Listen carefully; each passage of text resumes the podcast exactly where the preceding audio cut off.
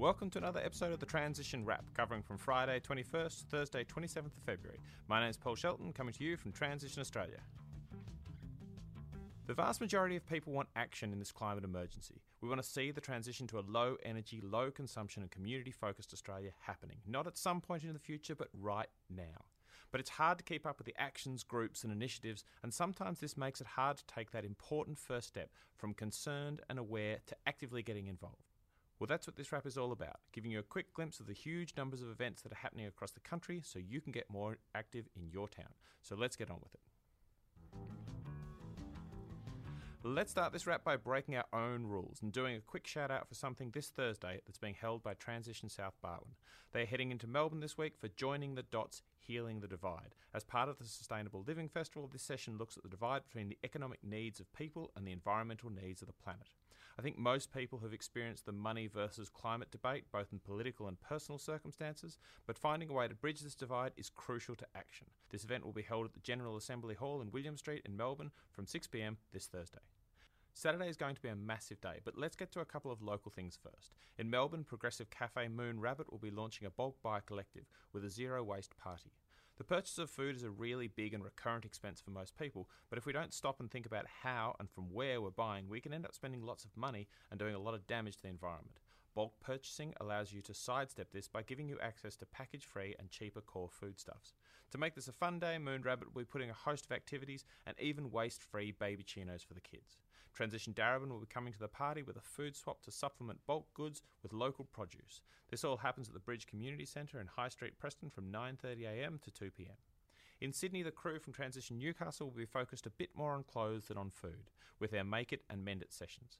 These are all about reducing clothing waste, building community, and learning some skills to help you repair and upcycle the clothing you already have.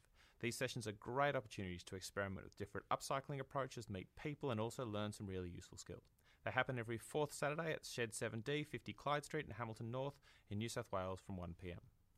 The Australian government is worsening the climate emergency, which means it's up to us to force them to change course. Extinction Rebellion has been promoting a powerful way to do this through peaceful, direct action.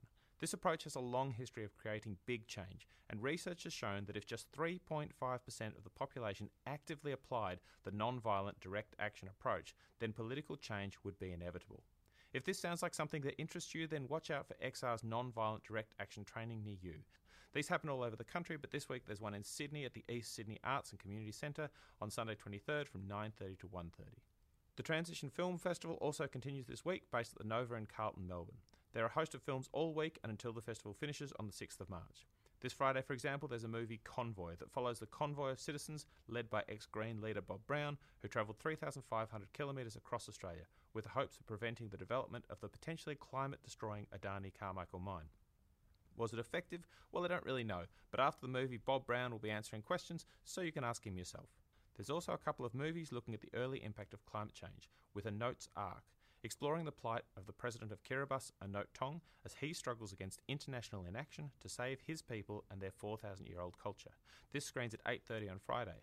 Closer to home, When the River Runs Dry is an Australian made film that explores the disaster that is the Murray Darling Basin and how mismanagement and greed are destroying this great environment, causing extinction level events and displacing community. When the River Runs Dry screens on Saturday at 2 pm. There are many more interesting and informative films on offer, so check out the Transition Film Festival site for more information. In 2018, the book Drawdown was published. The book is the answer to the simple question what are the most powerful things that we can do, either personally or collectively, to draw down carbon? The result is a surprisingly easy to read compilation of the top 100 approaches to removing carbon, their cost to implement, and the cost saving that can be achieved by doing so. But this work is not done, and the Project Drawdown team have been busy promoting the work based on the book that provides the most comprehensive plan currently available to reverse global warming. If you would like to know more about Project Drawdown, then there's a workshop in Melbourne this Tuesday to learn about the 100 projects and the unique role each person can play in the transition to a thriving, just, and sustainable world. This happens at the Croydon Library on Tuesday from 2 to 5 pm. We're going to stay in Melbourne for a bit, but turn our gaze towards the little people in our community. Children are worried about their future, and there's no stopping them from seeing and hearing scary stories about climate change. But how can we best respond to their fears? Should we try and shield them from reality? Should we support them joining the school strike? To answer some of these questions, why not join child psychologist Professor Anne Sanson and two students for a lively discussion on how we can best support children in these uncertain times. This happens at Tuesday, the 25th, from 6 to 8 at the Reservoir Community and Learning Centre. This climate emergency affects people in a whole different type of ways, but a big way is our mental and emotional state. This might sound secondary when the world is literally on fire, but our mental health, our community resilience, and our ability to maintain hope in times of chaos could mean the difference between working for a solution and accepting the quick fix autocratic strongman solutions. We need to find ways to cope, to move forward, and to connect with others. In this session that's fundraising for BlazeAid, clinical psychologist Dr. Jared White and yoga teacher Isabel Stoner will be exploring the emotional connection between humans and our environment, why our responses to the climate crisis can be so varied, and how we can move from eco anxiety to committed, value based action as individuals and community. The session will be held at Emma Street, Collingwood from 6:45 till 9 pm on Tuesday 25th. But now to our event in focus. 2019 was a big year. Whilst the federal election seemed to lock us into a climate denial future, it was also the year that sustained mass protests, led by the school strikers, became a reality, as hundreds of thousands rose up to demand change. With savage fires so fresh in people's minds, there's a new awareness of the need to change. But there should be no delusion that this change wouldn't come easily. Already we've seen the government pivot from it's not a thing to it's a thing, but it's too late to do anything about it except build sea walls and bulldoze forests. The reality is that without these protests, not only continuing but growing, the government will continue to spoil and wreck not only local but international efforts towards real action. We need to put the commitment and the anger of the people on full display.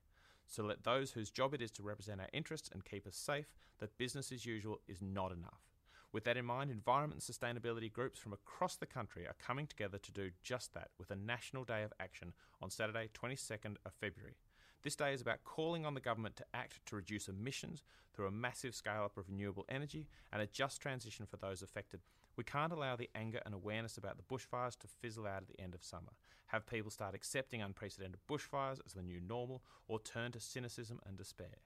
There are events all over the country and the list is growing all the time, but to help you know where to go, let's take a whip around the country to call out events. In South Australia, people will be meeting in Adelaide at 10:30 at Parliament. In Queensland, they'll be meeting in Brisbane's King George Square at 1 p.m. and also at Atherton CBD at 9 a.m. In the ACT, they'll be meeting at Glebe Park in Canberra at 2 p.m. In the Northern Territory, the action will be in Darwin at the corner of Parap Road and Stuart Highway at 9:30. In the west, in Fremantle, the protests will start at 3pm in Pioneers Park, and in Victoria, there will be two events, one happening in Melbourne at the State Library at 2pm, whilst in Geelong, things will start at 10.30 at Transvaal Square. In New South Wales, there's a heap of events happening at Sydney at 2pm, with people at Wollongong meeting at 11.45 to get to Sydney on time. In Newcastle, they'll be meeting at Pacific Park at 2pm, while at Tamworth, things will kick off at 11am at the Town Hall. In Port Macquarie, the protest will be happening at the Town Green at 12, and in Lismore at Kevin Hogan's office at 11. In Bega, this will be happening at Littleton Gardens at 10 and the Blackheath Gardens at 10.30. This is an impressive list of events and it's growing all the time. But the key here is that in order to drive change, we need to overcome the business as usual complacency that exists in our political class. Whilst I'm not sure I love the person who coined it, the sentiment that the world is run by those who show up couldn't be more accurate. And it's time for us all to show up. So that's all we've got time for this week, and that's just a tiny slice of some of the events that are going on all across the country. If you've got an event that you want some help in promoting, and maybe to get included in future national wraps, then take the two minutes to load it up on the Transition Australia website at www.transitionaustralia.net.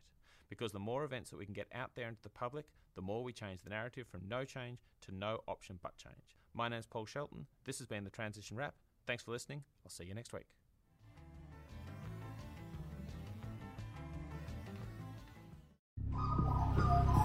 The Climactic Collective.